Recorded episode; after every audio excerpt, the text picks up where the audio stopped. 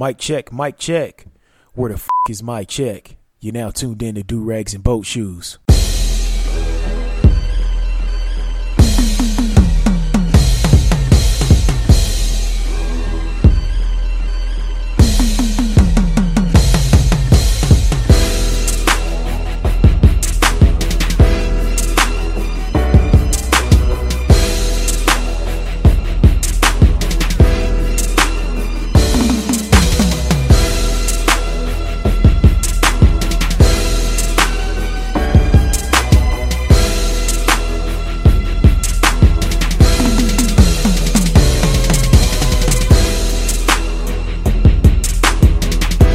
Right, let me go ahead and get this turned down. What's going on, everybody? It's your boy A Double, and you're now tuned in to episode 176 of Do Rags and Boat Shoes. It has been a hot damn minute since I've done a show. It's been what a little bit over a month or something like that.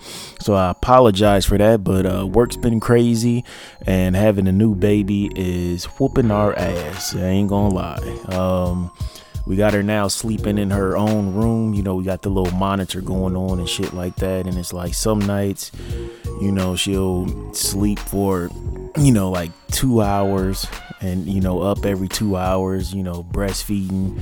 And then uh, some nights, you know, we'll get lucky. And uh, last night we got lucky. She went down around 10. We didn't wake up until like 4.30. So it's just these sporadic patterns of her just, you know, sleeping for six hours straight or sleeping for, you know, two hours, waking up every two hours and shit like that. But most of the time she wakes up, you know, around, you know, 2.33 and then you feed her, change her feeder, put her back down, you know, rock her back to sleep. And then she'll get back up probably about seven, feed her in the morning. And then you know she'll get back up probably about 10 and she'll just be up for the you know for the day with naps throughout. So just trying to get her on a decent sleep schedule. She is two months now and it is uh, she's getting to the point where she can react to faces and things like that like if you smile at her or she ain't seen you in a minute like when i get home and she'll hear my voice and then i'll pick her up and she'll start smiling at me. So the rewards are coming but uh, this shit is hard it is it is tough. It is tough and uh you know my main goal is to you know just take care of my wife make sure she's in a good headspace you know because just how the family dynamic is you know fellas you know you got to take care of your lady make sure she's good and she'll take care of the baby if that makes sense. You know you got to make sure you prioritizing her um you know, and just, you know, just taking care of all of her needs and wants, you know, just so she'll have the strength, you know, to take care, you know, your little one. You know what I'm saying? You know, I definitely help out and things like that, but that's the main thing is to recharge, you know, my wife's battery. You know what I'm saying? So just doing little things for her and, you know, having a little you know, little date nights and things like that. Like we'll watch a movie and order takeout and shit like that, and you know, go for walks and things like that. Just sort of deep, engaging conversations, you know, and just letting her unload on me about you know frustrations and things like that. So um, yeah, so I'm just taking care of the wife, you know, making sure that um, you know, that her battery is always recharged. So, um, but that's just what's been going on with me. Um, let's see what else been going on out here. It's just, you know, I'm uh it is right now it's about, you know, 3:30 in the morning that I'm recording this right now cuz I just got done, you know, changing and feeding baby girl. So I was just like, you know what? Let me go ahead and knock out a show cuz it is hard for me to go back to sleep and I've also been working on a project that I hope that you guys will support in 2021.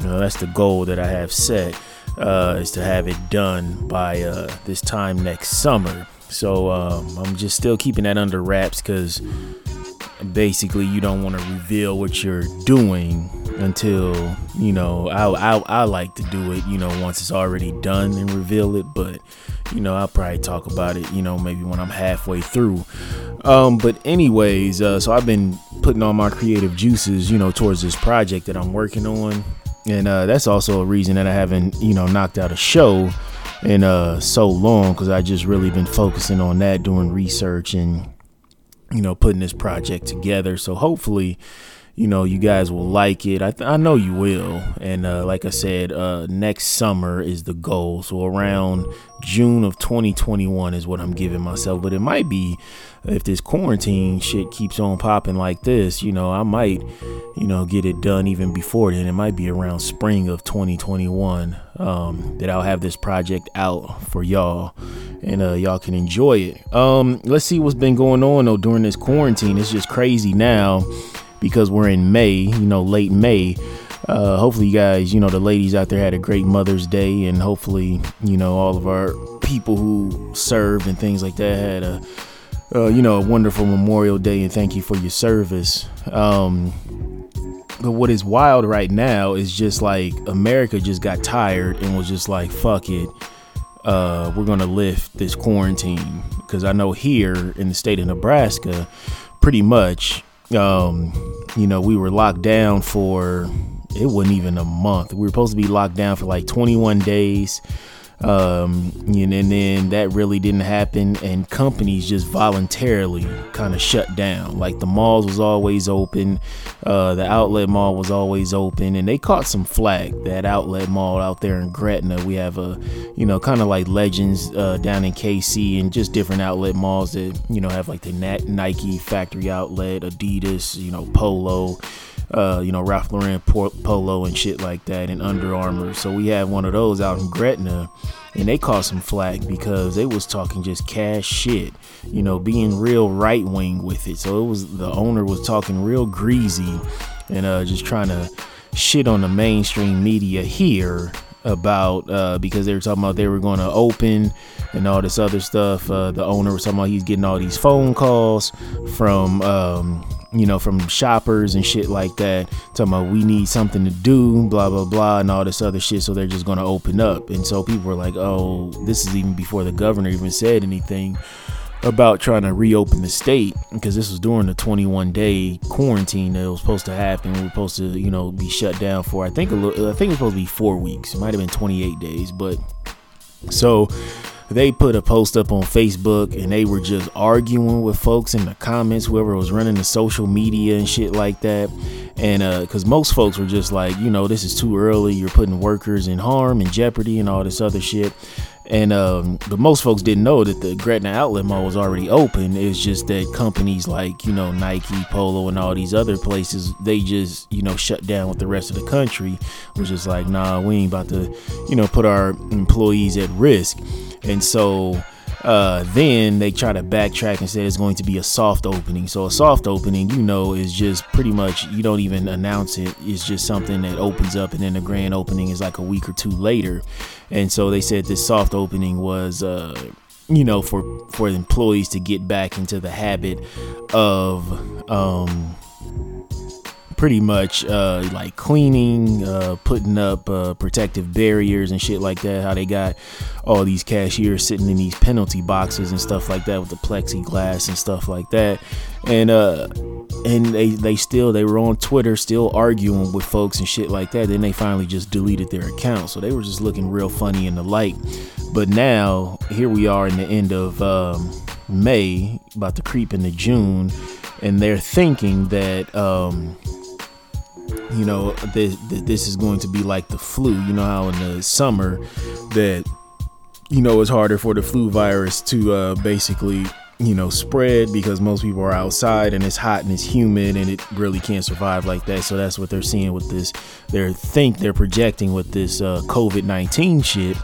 Uh, but the problem here in nebraska is now our medical centers are just like yo y'all opened up all these fucking stores okay, it's starting to get real here because we didn't, we never really felt the crunch here because folks were pretty much smart about everything. Like all these places just really shut down, and um, you know we are having you know daily um, conferences with the the mayor here, Mean Gene Stothert and then uh, old. Uh, thumbhead uh, Pete Ricketts, our governor. So there was it was just you know continue practicing social distancing, wear a mask out in public, and uh, shit like that. And so, even though this is a red state, people were still following, um, you know, those guidelines. You know, which is which is wild to me uh, because you're seeing how folks in other uh, Democratic-led governors, you know, uh, states, they they these folks are out marching without mask on, showing up on uh, the state capitol building with you know, AR 15s, handguns, and waving Trump flags and shit like that. And what's crazy to me, I don't understand why you out here waving a Trump flag when he's so called leading this country during this pandemic. And these are just guidelines and rules coming from federal level on down. So what I it's it's it's just fascinating to me um, to see just the illogical leaps um, that these people will go to just to basically you know spew their own rhetoric and you know trying to pawn off their beliefs. But so but going back to here in Nebraska, it's uh like I said, the medical centers are starting to feel the crunch of uh, because we're these cases are rising and me being a delivery driver and always being out in the city like my job you know provides us with ppe uh, as far as we have a safety vest that says you know stay six feet away from me. And we have to continuously wear a mask.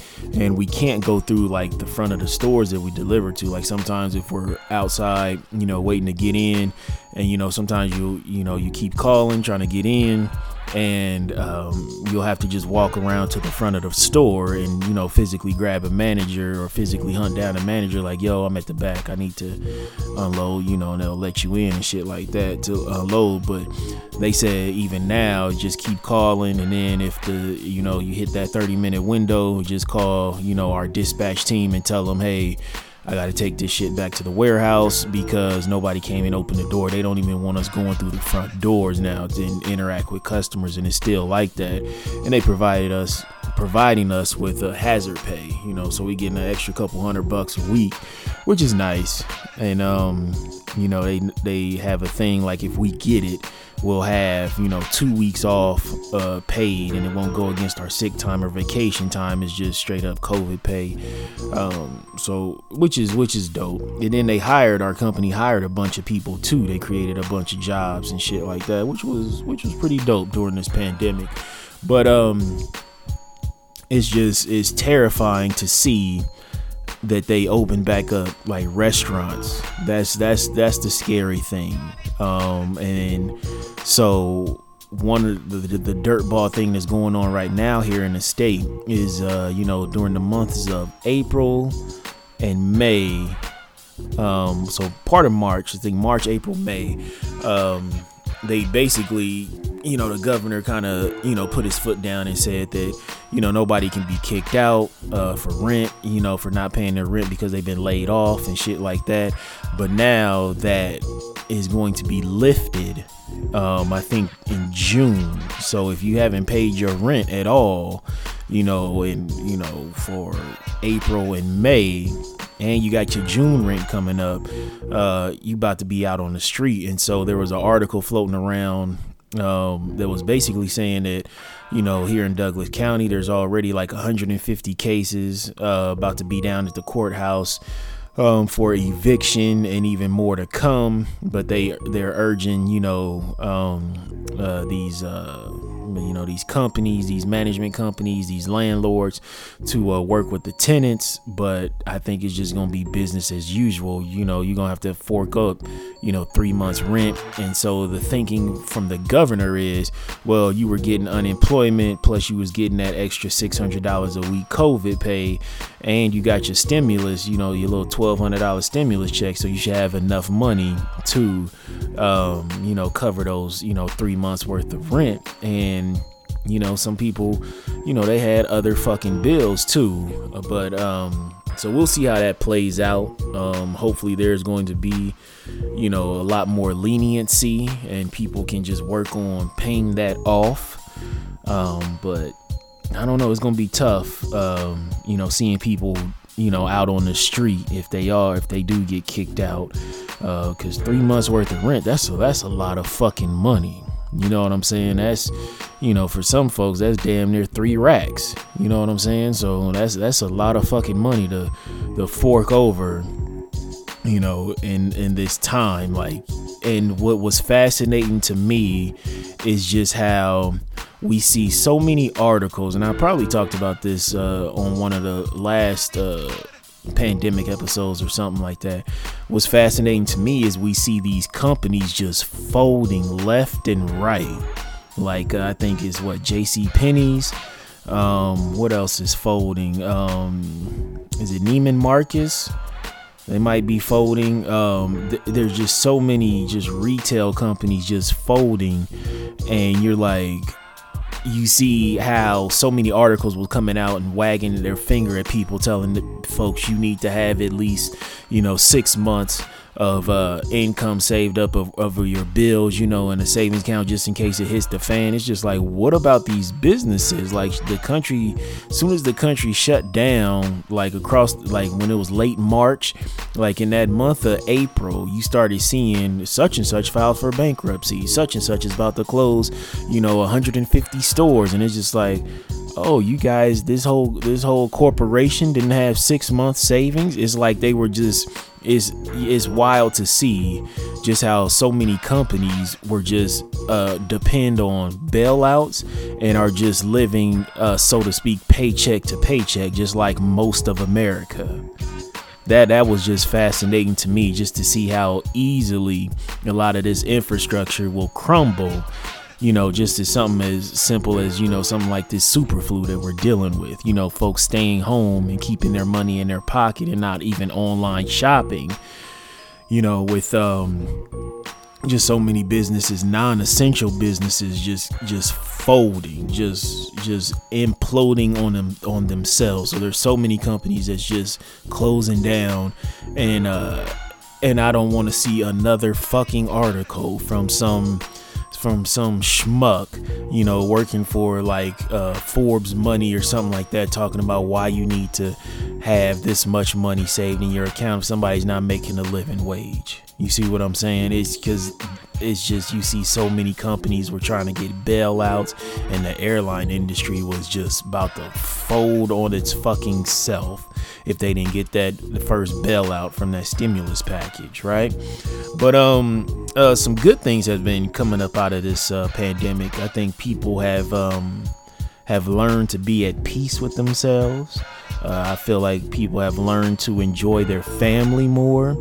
And uh, I, I honestly believe with this whole COVID 19 bullshit, it was a way.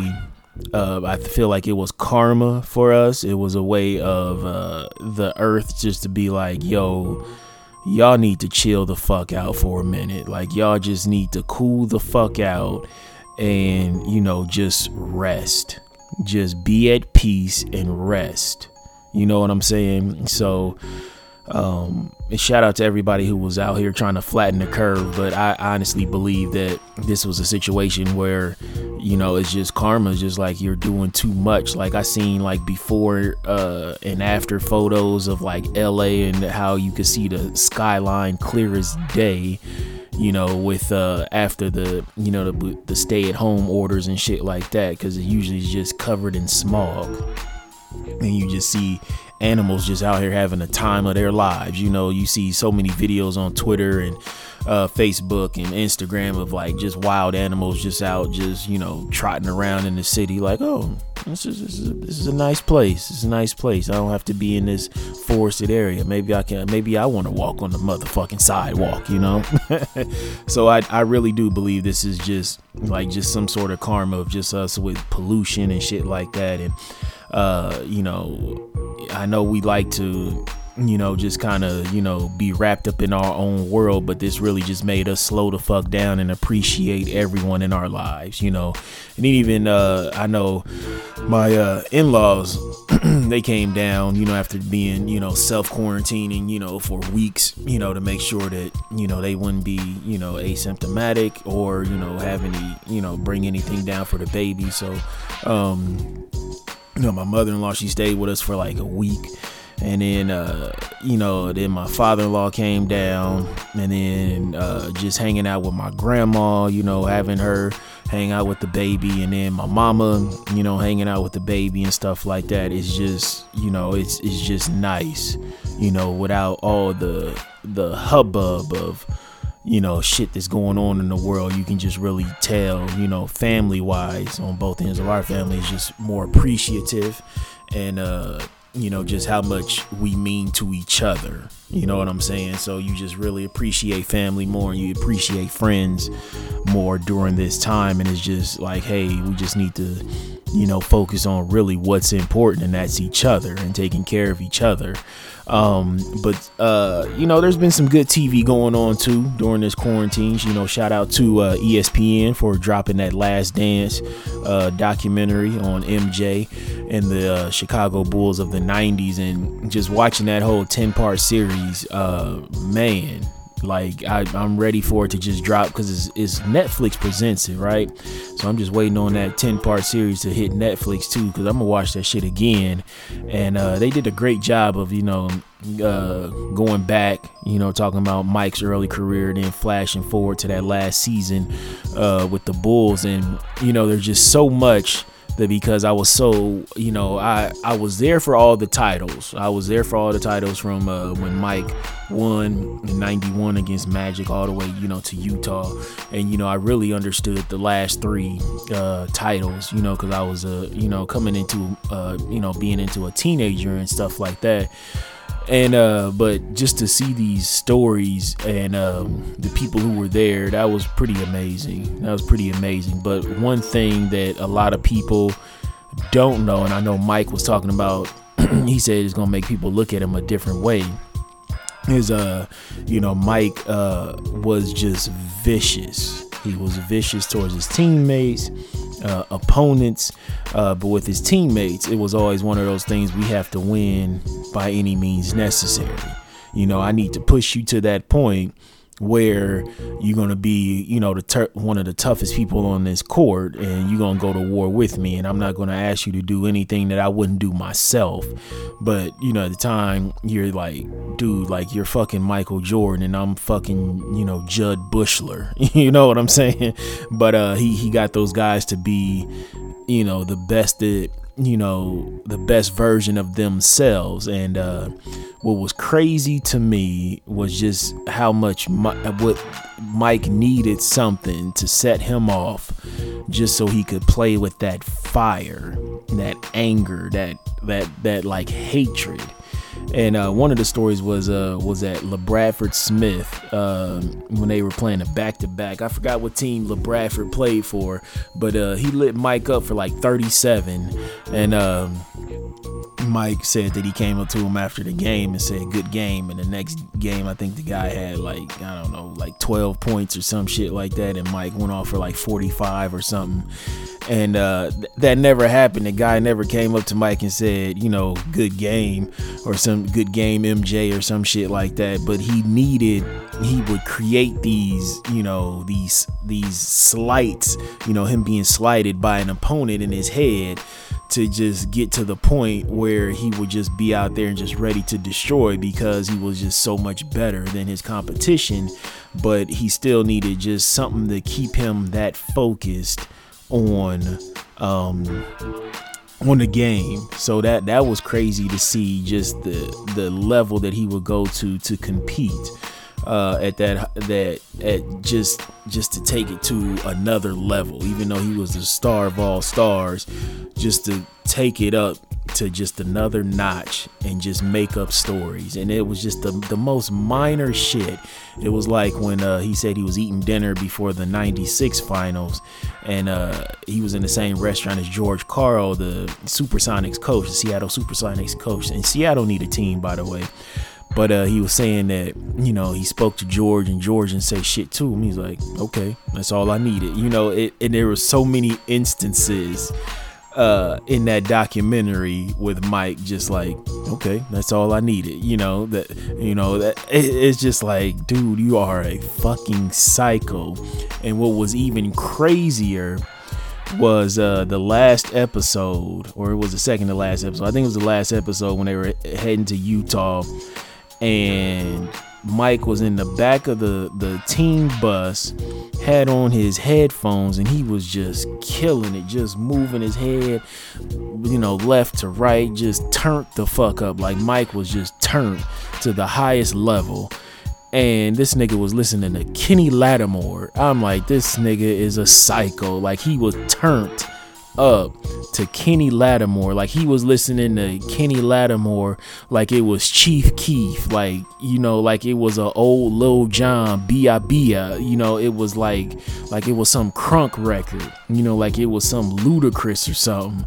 Like it was uh like it was just something like something intense. You know what I'm saying? Like it was some hard rock or, you know, just some gangster rap. Like he was just turned in that back of the bus, just, you know, shaking his head, snapping.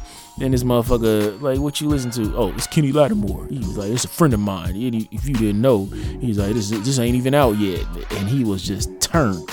I'm like, to Kenny fucking Lattimore?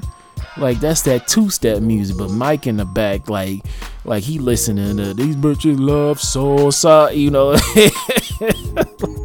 like Mike, you listening to fucking Kenny Lattimore, like that was crazy. But I was watching uh what was it? Uh it wasn't first take, but it was something on ESPN. Um and uh it was T Mac, so Tracy McGrady and uh, Richard Jefferson, and they were on. Uh, it might have been just some NBA show on ESPN, but they were talking about uh, the wave of players that's going to come out of this uh, from this last dance documentary is going to be amazing and that's that's the main thing that i took away from this is there's some kid right now some you know 11 12 13 14 15 16 17 year old kid who watch this and just like, yo, I'm about to go out here and demolish everything, especially in this era of, uh, you know, the trophy kids, the participation trophies. Everybody is best friends. You know, I'm going to let you score on me. You let me score on you. You know, just that kind of shit. I'm going to let you, you know, show me how you can dunk like this. I'll show you how I dunk like that, just giving up easy buckets. And uh, so it's going to come out. You're going to see some amazing players you know, who's going to really come up out of this uh, from the last dance. Because because it's a reminder of how great Michael was and what it took for him to be undefeated in the finals. You know, in this uh, documentary, even though it show it shed light on MJ's uh, personality and just how kind of um, how much of an asshole he was, you know, at times. Um, but it's just there's no comparison between him and LeBron, and I hate how they try to compare LeBron and MJ, and they just skip over Kobe. Like rest in peace, like Kobe didn't even happen, you know. I could even deal with a Kobe LeBron comparison, even though I, Kobe I feel like is uh, you know ten times better. But it's just the disrespect just to leap over just like oh fuck Kobe fuck what Kobe did and just go straight to MJ it's like nah you can't even do that. Like you can't do that. But anyways um let's see what else happened. Insecure started back. Um so this season is pretty dope just to see Issa and uh, Molly kind of you know kind of going at it. And um you know is, is it really kind of shows you know how their friendship really was, you know, because now Issa is like really doing her thing and that kind of fucks with Molly. You know, it kind of fucks with her that, you know, her life ain't, you know, all fucked up and, you know, bruised, battered, and torn. You know what I'm saying? So now it's just like Issa really getting her shit together and it's just really fucking with Molly. And it's just, it just, it makes you kind of look at your own friendships. You know what I'm saying? Like, damn, like, like you kind of you kind of look at your own friendships like okay shit. All right but yeah it's a great season. Uh, i'm happy about it. I ain't gonna give too much away because i know a lot of folks um, you know like to binge watch it you know after everything uh, you know airs on hbo go or hbo now or whatever or HBO Max. I don't know why HBO got so many fucking apps. It makes no sense. So I ain't gonna give too away too many spoilers. But this is a really good season of Insecure. Um, let's see what else going on in that good old summer damn jam screen. Hopefully y'all ain't feeling too bad out there. Um, oh yeah, timeout back open. man, I I ain't been yet, but um, because that line was too fucking long for me. Like it opened up last Tuesday, and uh, y'all know Tuesday is my off day, and uh, it was open from like 11:30 to like six, and it got so bad that uh, there had to be law enforcement out there directing traffic. Now, Timeout, if you don't know, is one of the best chicken spots, black owned chicken spots here in the city. The owner passed away a few months ago, and, uh, you know, people thought it was to go the way of King Fong's, uh, which is one of the best Chinese food, you know, this side of the Mississippi. I don't care what you say. Um, but they never did open up. It's, they, they, King Fong's is a Chinese restaurant King Fong. I always put an S to everything, and it annoys my wife, but I ain't gonna disrespect my ancestors and not add an S. So King Fong's was a, a Chinese restaurant that is just a staple in Omaha, um, downtown restaurant, and they would always take like a couple months off uh, for vacation, but this time they just never came back. You was like, yo, what the fuck? But um, timeout, the owner passed. May he rest in peace. And uh, it still was in the family, but he was the owner, and uh, you know they just kind of had to work through that and uh, work through this pandemic and shit like that. And they finally opened up, you know, after a few months, which was dope. Uh, got a new, uh, you know, menu, not an actual new items on the menu, but a new menu up, which is nice and um, yeah, people waited in line, you know, uh, two, three hours to, you know, get that chicken. And chicken slaps. It slaps. The cheeseburger slaps. It's the only place I know where I'll get a two piece dark um, with a roll and some fries, and I'll get a cheeseburger too, you know, and a strawberry soda, you know, get that sweet ass Fanta because it just helps with the cayenne pepper on the chicken. But, um, so I'll probably try to hit that tomorrow um, after uh, we take baby girl to the uh, doctor because she has to get her shots and a checkup, and then um, yeah, I got some carpet people coming to. Uh, why the fuck is carpet so expensive? Like we got a, a little finished part of our basement. It's not even that big. Uh, it's where I'll be playing game at, uh, playing my PlayStation at down there. And uh, y'all can add me on PlayStation Network, ABZ17, A B E E Z Y 17 and um, it'll have a pic. My profile picture is of, of Ken Masters from uh, Street Fighter, cause I fuck some shit up in Street Fighter with Ken. Don't don't play with me. Most people like to go with Ryu, but nah nah. Ken Ken got hands all day. But anyways, um, so it's so it's the stairs, and it's just it's just a, it's a small area. It's a it's a it's not like even a full room. It's just you know it's like it's like my office then there's like the big wall, and then there's just a small part uh, that's finished uh, where the fireplace is at. And like, so we we're going with a place uh, just uh, not too far from us, a little local place. Um, and it's still like damn near a thousand bucks though for uh for the carpet and the stairs and shit. It's like 40 yards. And then uh we cause we tried a bigger carpet place here and them motherfuckers was talking about damn near two racks. It was like 18 and some change. I was like, cause we thought it was gonna be a good deal because they're like, oh the pad is included, blah blah blah. And I and I painted the basement and everything is gutted out so you don't have to you know, you don't have to move any furniture, so there's no fees for that and shit like that. And all you gotta do is just rip up the old carpet. And so yeah, they were talking about like eighteen hundred bucks. Then I talked to the Mart. Know, my wife talked to the Mart, and it was like uh, it was around the same price. I'm like, what the fuck? And then they're talking about, you know, the labor is free though, like, but it's still almost two racks though. You know, so we're going with this uh this local place, and we just getting some, you know, because the carpet that and this I don't know. My house was built in 45. This carpet probably been down here since goddamn shit, probably since maybe like 83. This old ass vanilla carpet or whatever. So yeah, so I went ahead and painted it. It looks a lot better and you know so we're gonna get just some real cheap carpet and a pad down here just so when you know our baby girl is older she have a little kicking spot you know with her friends and shit like that so this this won't be my gaming room anymore so most likely i'll probably be fucking gaming up in the bedroom or something once she becomes a little a little bit older and stuff like that. But it's cool.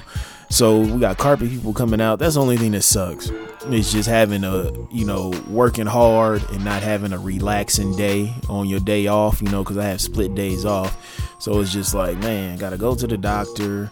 You know, got carpet people coming, and then uh, then we gotta find a fence company because uh, the Amazon driver he backed into our fence and like cracked a post. So now we gotta get a. Now they're like, hey, just send us a quote you know, uh, of how much it's going to be to repair your fence. And, you know, and I think they'll just, you know, cut us a check or whatever. So they investigated and found that, yeah, this motherfucker did hit our fence, blah, blah, blah. I'm just like, all right, whatever. So that's frustrating. And so I got to deal with that tomorrow. And yeah, and now it's, you know, four o'clock in the almost four o'clock in the morning and I'm talking to y'all. So this is, you know, how I'm going to get this podcast knocked out, but there'll definitely be more.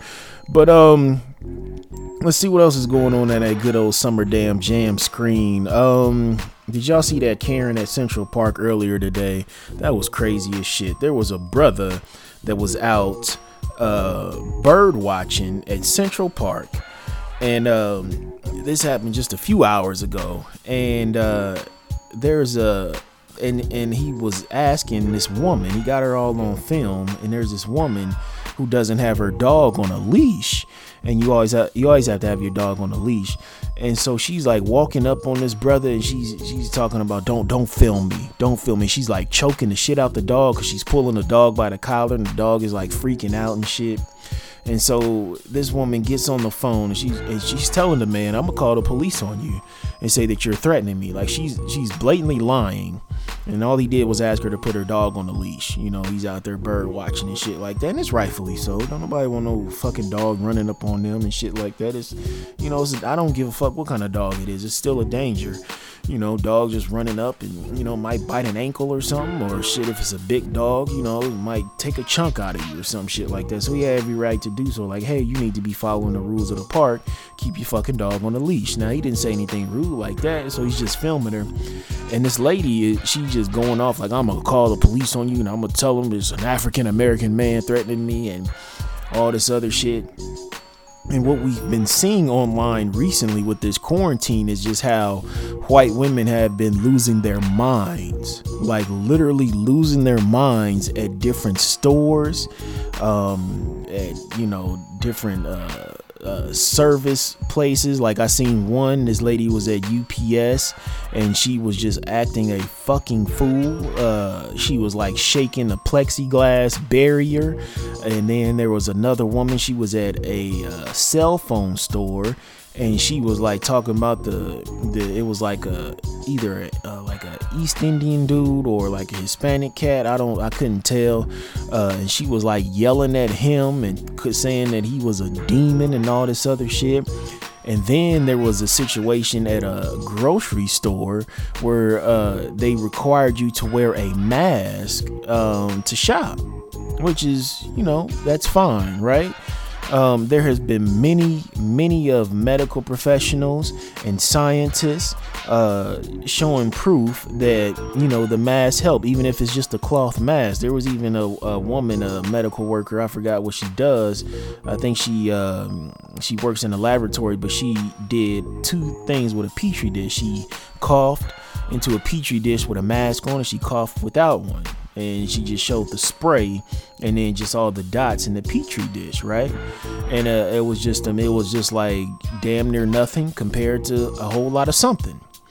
And so um and so we've been seeing just these these influx of white women just going off and losing their minds by being told you know what to do and uh, a brother said this uh, uh, a lot better than I did. He said that during this quarantine, you can tell who's who who who have never been told no in their life and you just see these people and it's mainly white women that we're seeing just out here losing their fucking minds. There was one woman that was at like the post office or it was a ups store. Uh, like i said she was slamming the she was uh, like shaking the pe- plexiglass barrier. And then there was another woman at a like a ups store. She deliberately started coughing towards the worker you know because she was mad about something. She was in there with a tank top on with no bra no mask on just looked hideous. And she just started coughing. And then you have this situation right here uh, with this uh, with this woman out here in Central Park, and uh, she just blatantly just lied to the brother. Just said, "I'm gonna call the police and say that you're threatening me to hurt me." And so she gets on the phone, calling 911, and she's talking about the cops need to be here right now. There's an African American man filming me and threatening to harm me, and I just need you here now. And she starts crying and just going into victim mode. And uh, you know, people people really uh you know started retweeting this and just showing how dangerous a lot of these white women are. And um and it just gives you that feeling of Emmett Till. You know this woman knew that she could call she felt like she could call the police and she was hoping to get a race soldier because she stated this man's race off rip to let them know hey this nigger is out here uh, you know, filming me and, uh, you know, violating my rights as a white woman in this country. You need to bring some race soldiers out here and punish him and harm him. Punish him or harm him, meaning taking his life or beating the shit out of him. And so he got all this on film. It went viral on Twitter. And um, this woman's name, what's what's this woman's name? Let's see here. Amy Cooper.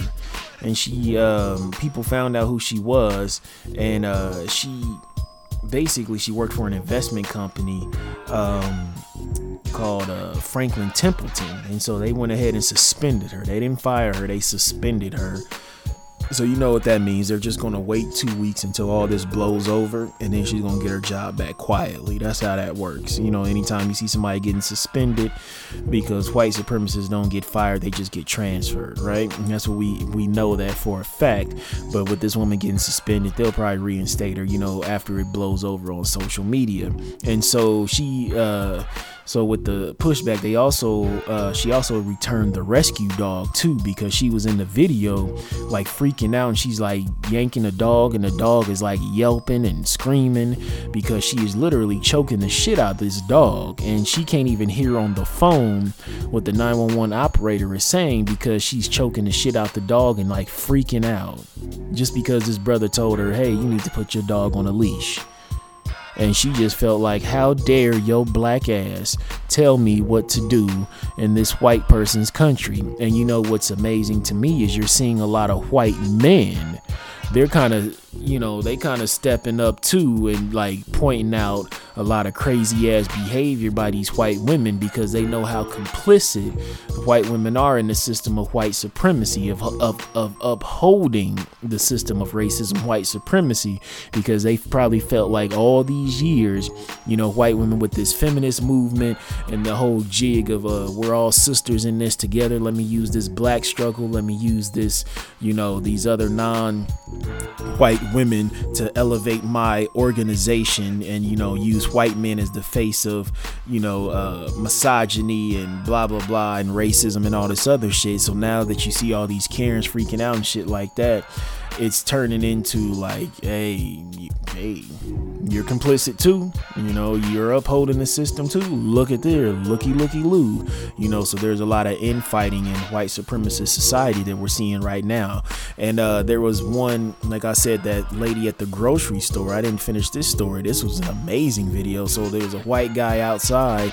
He's with a mask on and he's wiping down carts, sanitizing carts and this woman is about to go into the store. He's like, hey, ma'am, you need a mask. You know, if you don't have one, you know, we can provide one for you or something like that. And she's like, no, I'm not wearing a mask. She's trying to go in. He's like, he physically blocks her, like, no, you can't go into the store you know, without a mask on. And so he gets the store manager. Store manager comes out with a mask on, and she's just like, uh, I need to get my things and uh, you know I have a medical she's lying she I have a medical condition that says I, I don't have to wear a mask and uh and she says HIPAA.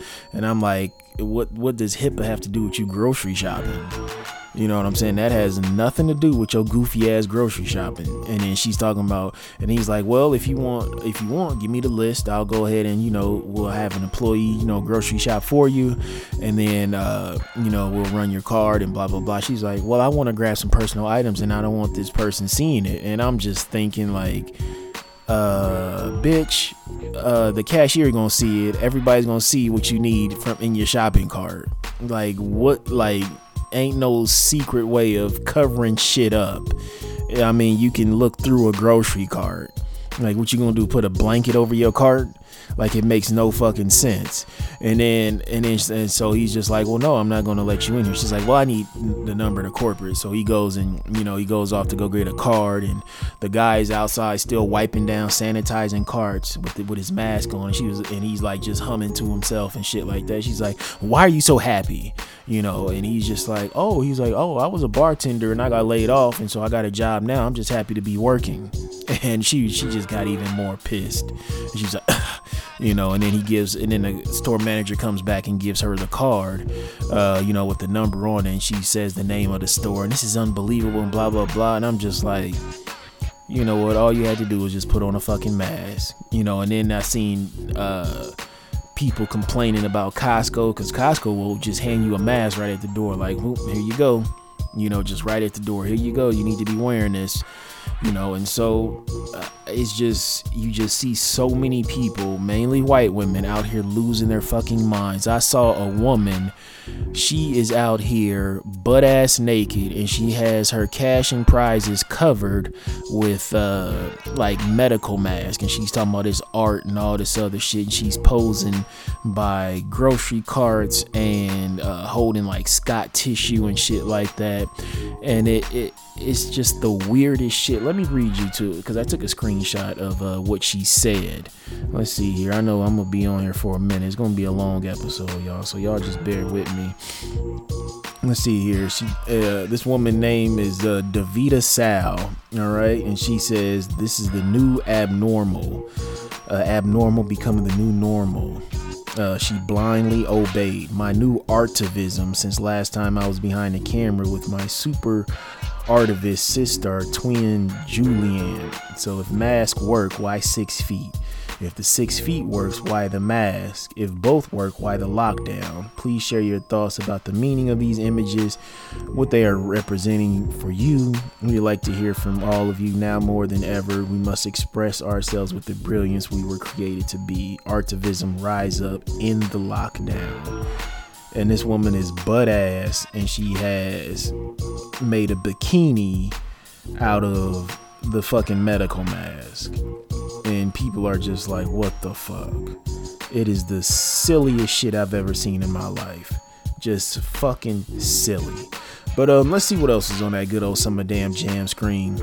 Um man joe biden went on breakfast club and you know just you know, just hung himself. He just he made some some some off cuff comment talking about, you know, if you don't vote for me, you vote for Trump, you ain't black. Um, then Symone Sanders, she's from here, unfortunately. Is I, I hate to see her just out here because she's a very intelligent woman, but I just hate to see her out here just just just defending this man. I know she's, you know, working on the campaign, but it's just tough to see her out here defending this fool. And it's, it, I think we're going to get four more years of Trump. I think we will. I believe we will. Um, we're going to have four more years of this bullshit. And I told y'all, I told y'all, you know, about a year into his presidency that this motherfucker probably going to go, you know, the full term, you know, even though he was impeached uh, you know, the Senate didn't do shit. so it's just frustrating to have these whack ass candidates. You know, like I said, I really liked Elizabeth Warren. And then to see Bernie just drop out. And I'm just like, Bernie, why the fuck are you still just running? Like it's the same story like with uh Hillary back in what was that 2016 like Bernie had all the gained all this traction. I even went to one of his rallies back in 2015 and I did a, a podcast about it. he was talking that he was talking some cash shit and um then you know then he just bowed down to the DNC it's just like dude why the fuck are you even dealing with the DNC like it's just this whole system is broken. It's just like you got to choose between a democratic democratic candidate or republican. It's just the whole fucking system is broke you know? It just shouldn't just be a two party system. You know what i'm saying? There should be some independence in there and everything but it's like if you're independent but you need to run on one of these tickets you know? It's, it's still you know it's just like like uh when I was filling out the midterm election shit. Like I'm an independent. It's like, well, you got to request either a Democratic ballot or a Republican ballot. It's just like, why the fuck do I have to do that? Like, why can't I have a ballot with both parties on it? I'm an independent. You know, it's just forcing you to lean left or lean right, but they're two wings of the same fucked up ass bird. So, like I said, I think uh, I truly believe that Trump is going to get another four years. Um, there's so many people out there who are just like, you know, just over Joe Biden, never fucked with him. You know, he's the godfather of the crime bill. And, you know, there's so many old videos of him coming up, you know, of how crazy he was talking up on Capitol Hill when he was trying to garner support for that crime bill and shit like that. And, you know, he had Obama talking that cash shit. You know, it was good to hear Obama talk some shit about the Trump administration because they it's fucking almost it's all damn near four years into it, and they still blaming Obama for his fuck ups, for Trump's fuck ups, which is just like damn. Like you letting this man just live rent free in your head. Like it's just Obama Gate, Obama Gate. So now that's going to be the new thing uh, leading into this election, into these debates, and we don't even know what Obama Gate is because it's just it's just catchy. So it's just we got two old farts, both of them losing their minds. Uh, you know, uh, vying to run this country. It's just it's fucking disgusting, man. I just get so fucking tired of this shit. So fucking tired of this bullshit. It just sucks. Sucks dick. Um, so yeah, Joe Biden went on a breakfast club and he just pretty much just hung himself, like Hillary did, you know, and it's just they don't ever talk about any fucking tangibles for black people.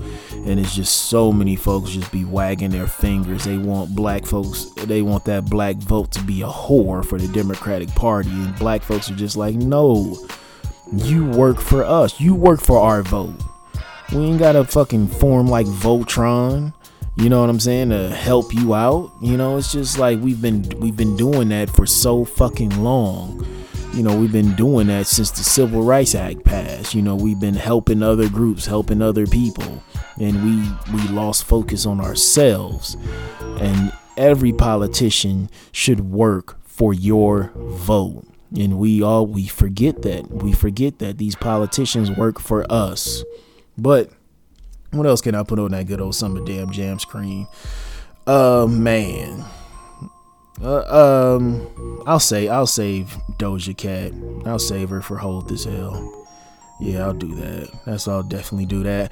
But um, yeah. So it's good to be back. Feels good to be back. Um, I'm glad y'all still rocking with me and still checking in and shit like that. But uh, I'm gonna leave it to my nigga Hove. Hove, what you gotta say? Don't be the next get tested on that summer jam screen. I smoke rocks. I smoke rocks. All right, thank you so much, Tyrone Biggums, for that lovely intro of selling hope like damn dope been a minute, Tyrone. How you been? I hope you been good. I hope you been uh, doing your thing. I hope you ain't smoked up your whole uh, twelve hundred dollar stimulus check. And speaking of stimulus checks, um, selling hope like damn dope. Uh, we have to talk about this that happened last month uh, around time folks got their stimulus check.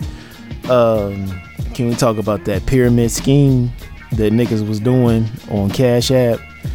Uh, if you've been sleeping up under a rock, and they probably there's another wave of uh, another stimulus packages sitting up on Capitol Hill waiting to be passed. Um, these these niggas is smart.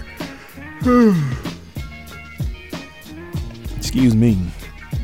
Excuse me. Um, so there was this pyramid scheme, and I was seeing it all over Facebook and uh, Snapchat. It wasn't on Twitter like that. People was making fun of it on Twitter but it was and it was a it was pretty much a pyramid, a top view of a pyramid. So it was like a um, it kind of looked like a kind of like an octagon or a hexagon, and it was pretty much you send somebody a hundred bucks to buy into their circle, quote unquote circle, right? They put your name into the circle to get, and then you have to get what eight more people to uh, buy into the circle or get another person to buy into the circle to move your name closest closer to another round and then when you get into the circle everybody pays you uh, the eight people on the outside pays the person on the inside eight hundred dollars.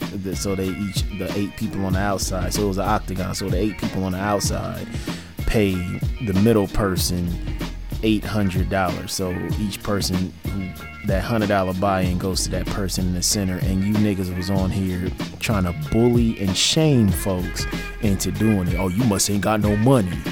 And I was just like, what? Like what?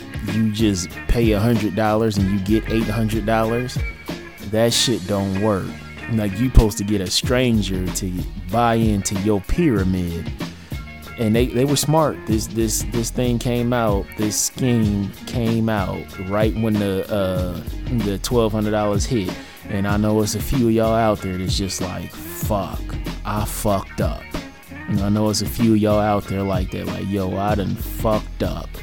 I done I done spent six hundred dollars on six different pyramids or uh, circles, and um, but people were real life bullying on this. They were, you know, I had some messages, people hitting me up talking about, hey, you need to buy into this. This is real, blah blah blah, and I would just send them just laughing emojis. Oh, you must ain't got no money. You broke out here. I'm broke for bullshit. That is my motto. My wife will tell you that I am broke for bullshit. That that was the motto when we were saving up for the house. I am broke for bullshit. I didn't buy anything. It was just pretty much stack, stack, stack, stack, stack, stack this paper up. And that's all it was. And um, yeah, but that that's always been my motto when I'm saving up for something. Be broke for bullshit. I ain't got no money for no bullshit. And uh, so now we got a second wave of stimulus checks, like I said, about to probably hit uh, sometime soon. Uh, I know it's just sitting up on Capitol Hill right now. excuse me. I think it says like four something in the morning right now. Me recording, but um, yeah, I, I just thought that was fascinating, and I saw some reputable people out here, um, you know, doing that shit. That that that's what was crazy. That's what was crazy. It's like what the fuck. Like y'all out here telling folks, like bullying folks, like, hey, you need to give me a hundred dollars to jump in this. You you missing out on some money, blah blah blah. And all they were doing was just trying to recoup that money. That's all it was. People was just trying to recoup that money that they lost. That hundred dollars that they lost buying into some kind of scheme. That is crazy. So y'all please be safe out there with your money. If it's too good to be true, 99.9999998% it is too good to be true. It's a fucking scam. It's a fucking scam. Y'all have to be safe out here. And I just want to tell y'all that when the second round of uh, stimulus checks comes out, um, y'all need to, you know, don't do nothing dumb with dumb with that money. Don't do anything fucking dumb. Please don't, please. But I just thought it was fascinating to see people scheming and scamming and trying to bully folks up out of a hundred dollars, five twenties. That's crazy. That is crazy. But I'm glad to see Tyrone Biggums. You know, he still got like twelve dollars of his twelve hundred dollar check. So I'm proud of that brother. But uh, anyways, that's been selling hope like damn dope. This portion of Do Rags and Boat Shoes has been brought to you by the letter L, as in, hey, yo, my guy, my hands are full. Give me a hand here. Can you hold this L? All right, so moving on to holding this L, it's no secret. Uh, we know that we have to give it to Doja Cat, the uh, pop singer slash so-called rapper. Uh, this is the uh, young lady that went viral from that video, uh, that bitch I'm a cow. Was that like last summer or something like that? Um, so it's coming to light uh, about her racist ways. Uh, she is a half black, tragic mulatto. Uh, her father is a black South African, and uh, this woman uh, basically she was one of them cosplay uh, white boy chasing mulattoes, you know. and I believe her father wasn't in her life, and she would hang out in like these racist chat rooms and how she got exposed. Well, people, black folks really been exposing her for a minute. Like there's a small group of us that's been trying to expose her for a minute, uh, especially when she dropped that "Didn't Do Nothing." And uh, "Didn't Do Nothing" is D-I-N-D-U-N-U-F-F-I-N to make fun. Uh, white supremacists use this language. You know, they always like to make fun of black folks being harmed by the system of racism, white supremacy. They use this when race soldiers uh, unjustly uh, kill black folks. And, uh, you know, it's a, a, play off the phrase, didn't do nothing. Like, he didn't do nothing. You know, when uh, black men and women are killed by race soldiers acting as police officers. So they call us Dindus, didn't do nothing. So she created a song called Didn't Do Nothing. And uh, she created that basically to uh, get on them white boys' good side, you know and she was always combing, you know, uh, being in white supremacist chat rooms and shit like that, yucking it up with them, and uh, and what's funny now is uh black folks. There's like I said, it's been a small group of black folks has been warning uh, other folks about her, but niggas didn't want to hear that shit. You know what I'm saying? Mother niggas didn't want to hear that shit about what she was kicking. Like, hey, she did this song, didn't do. You know, people were still out here just bopping and shit like that. And now it's gaining more traction because she has this "Say So" song with uh, Nicki Minaj, and she told her followers, which were a lot of these incel white boys and uh, these nigga nerds she she told them, "Hey, I'll show my titties." You know, if you guys stream this to number one. So there was this whole campaign of these uh, folks, her fans out here streaming and shit like that. And then she went on her live. This is what fucked her up in the game. She went on Instagram live and just said, "I played you guys. I'm not gonna show my titties." And you know, to an incel, they just feel like that's that's fucking betrayal. If you don't know what an incel is, that's involuntarily celibate. Uh, these these fuck boys, these fuck niggas out here who basically, uh, like a white incel, they hate, they hate to see like, uh, uh you know, uh, a woman be with a guy, you know, who uh, has his shit together, who's an alpha male. These are basically beta males. They call themselves involuntarily celibate. You know, they can't get no pussy. Uh, that's just what it breaks down to. And so, uh, you know, a lot of these are, you know, geeks online and shit like that. Excuse me, socially awkward cats out here in the game. And so they, you know, when Doja said she wasn't gonna show them no no nipples, you know, some of the, some of them, you know, the mulatto titties, they they were like, oh, word. And so basically, people started bringing up that didn't do nothing song. Uh, they started bringing up her being in these white supremacist chat rooms and shit like that.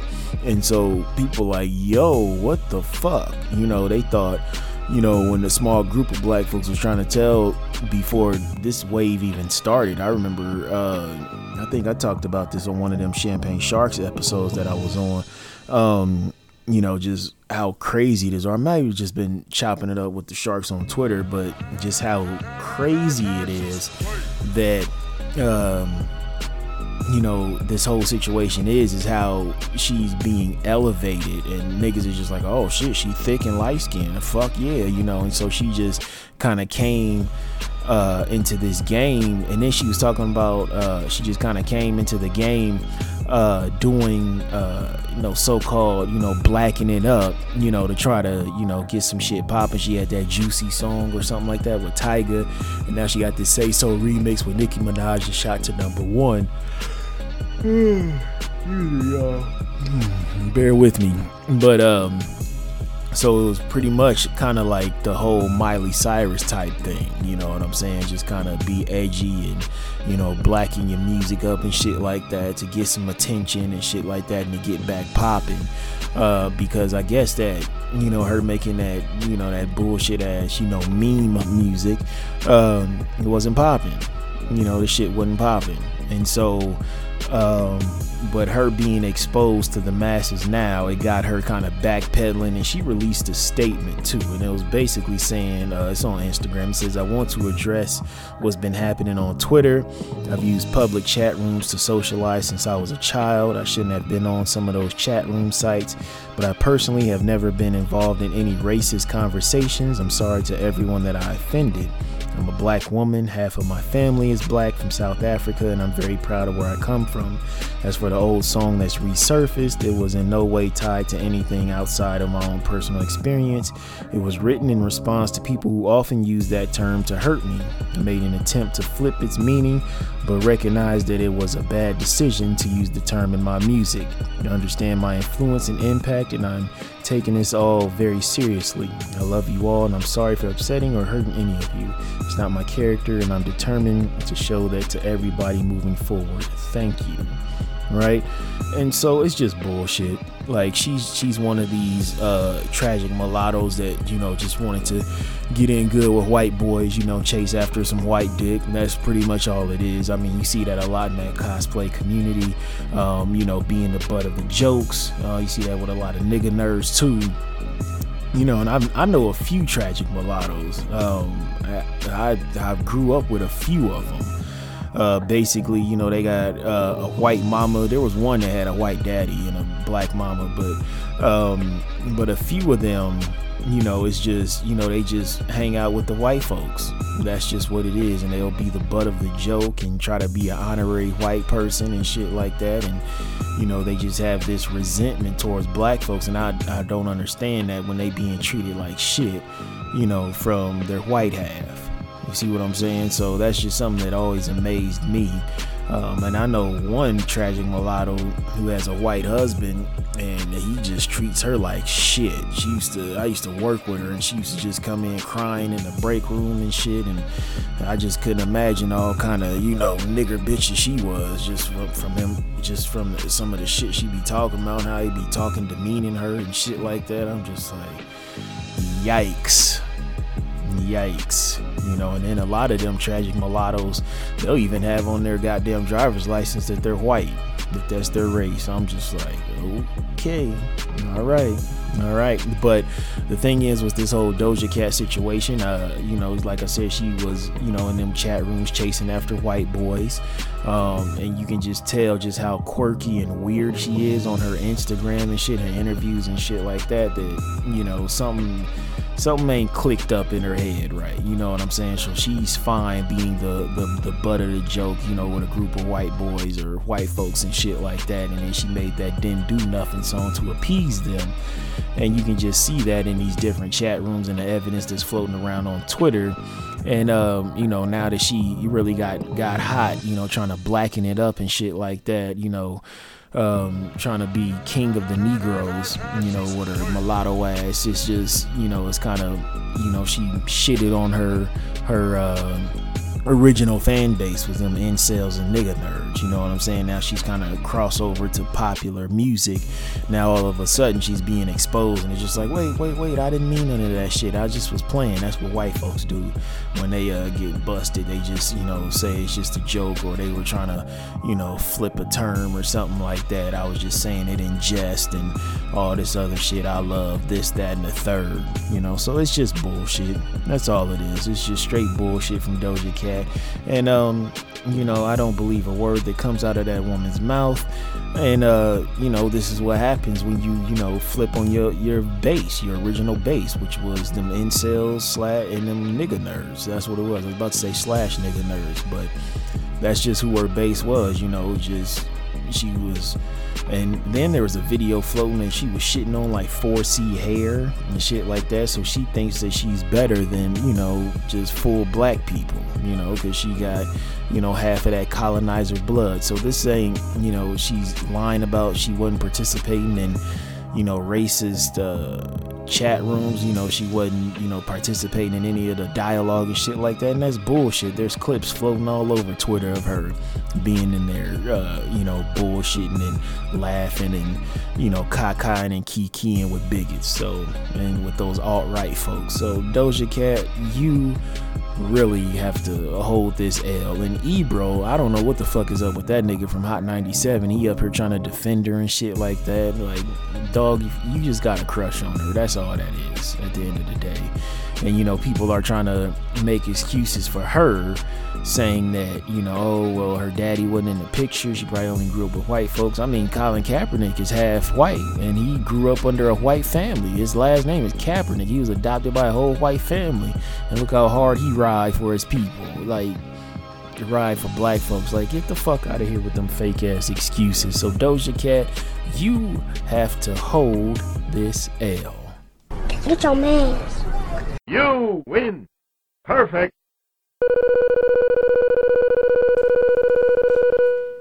All right, so moving on to not all heroes wear capes, we have to give it to the University of Nebraska. Um, so basically, the university is offering free tuition to Nebraskans uh, with family incomes of 60 grand or less. Um, so it's an ex- accessibility program. Um, so it just was announced uh, about a few weeks ago, probably about three, four weeks ago, um, by the uh, NU System President Ted Carter. So it's the Nebraska Promise Program, and it'll take effect this fall. And it's basically, you know, if the family, if your family makes less than sixty grand, you can, um, you know, you is full time.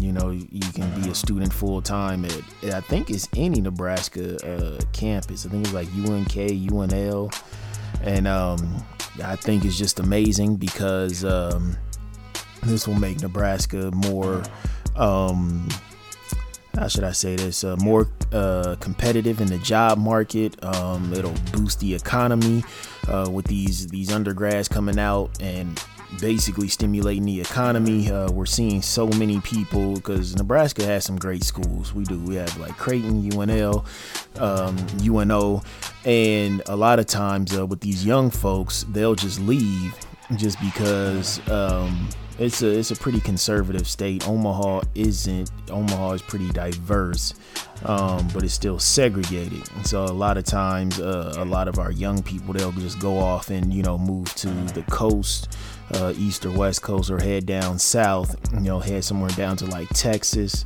or something like that, or Florida which I don't get that, but uh, definitely a lot of folks move. You know, after they graduate, they'll move down south to like uh, Texas and you know do their thing, or move down to Georgia, mainly Atlanta and uh, you know take that degree with them and those skills down there instead of you know stimulating the, the home economy which is understandable. You're young you want to go out and do some things and you know kind of be with some like-minded people which is very understandable. So uh, nebraska really has some work to do but this is a step in the correct process in the right uh, you know this is a correct step in the right process um, you know to stimulate and kind of keep these young folks here. Because so many times a lot of uh, you know there's other you know, bigger schools out of town that pull some talent away too. Um, so this is, you know, hopefully keep some folks at home and, stim- and it definitely will stimulate this economy, which Nebraska does have a strong economy, but uh, this will make it even more, even more stronger, and hopefully, uh, you know, maybe bring some outsiders in. You know, make some, you know, a family might want to relocate here. You know, just seeing something like that. You know, having a new beginning.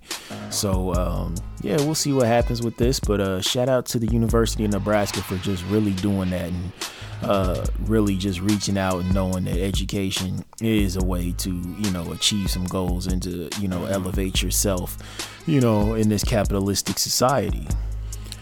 All right, so moving on to health over wealth. You know what I say without your health, you cannot enjoy your wealth. So this quote comes from MJ. This was that powerful ending of of the episode seven of The Last Dance, and uh, it was about his leadership style. And um, you know, I know a few folks out there that are uh, supervisors and managers and shit like that, and you're going through a tough time, uh, getting back to work, and uh, you know, kind of leading your team during this epidemic and this pandemic and um, you know with lack of supplies proper ppe and shit like that so i just felt like this quote was very fitting and this can be used for anybody in life right here and he uh, basically, you know, everybody knows MJ's an a hole. He's an asshole. And uh, he had this quote at the end. He said, So I pulled people along when they didn't want to be pulled. I challenged people when they didn't want to be challenged, and I earned that right because my teammates who came after me didn't endure all the things that I endured. Once you joined the team, you lived at a certain standard uh, that I played the game, and I wasn't going to take anything less. Now, if that meant I had to go in there and get in your ass a little bit, then I did that. You asked all my teammates. The one thing about Michael Jordan was he never asked me to do something that he didn't fucking do when people see this, they're going to say, well, he wasn't really a nice guy. He may have been a tyrant. Well, that's you because you never won anything. I wanted to win, but I wanted them to win and be a part of that as well. Look, I don't have to do this. I'm only doing it because it is who I am. That's how I played the game. That was my mentality. If you don't want to play that way, don't play that way. Uh, that was a powerful quote. Mike was tearing up and shit like that, and I, and I felt that. Uh, basically, he just, you know, he wanted the best out of people and to experience, you know, what he went through, uh, what it took to be the best and uh, it's just very powerful, very meaningful. You know, especially the beginning when he says, "So I pull people along when they didn't want to be pulled. I challenge people when they didn't want to be challenged." You know that that's that's tough right there, especially if you're in a leadership position and trying to motivate those who up who are up under you, and you're trying to lead by example you know, you're just gonna have to make that tough call and just really, you know, get the best out of people so you guys can move like a well-oiled machine. And that can even go for family too, if you guys are trying to reach a goal together. And um, you know, my fellas out there who are leading the households, you know, you just really have to step up and be that leader, but don't ask anything of your lady that you wouldn't do yourself. You know, that's the main thing. You can't just be a dictator out here. You have to lead by example. And, uh, you know, the leadership skill has to be um, together. You know, you have to accomplish these goals together. It can't just be, you know, do as I say, not as I do. All right. So this has been episode 176 of Do Rags and Boat Shoes. I'm sorry for the wait, but uh, you know, I was just trying to get right on schedule. So here I am. You know, it's uh, you know 4:48 in the morning, and here I am recording with y'all and making it do what it do. Uh, and I appreciate y'all, and uh, I love y'all as always. And uh, yeah, just stay tuned for episode 177, and I'm gonna start.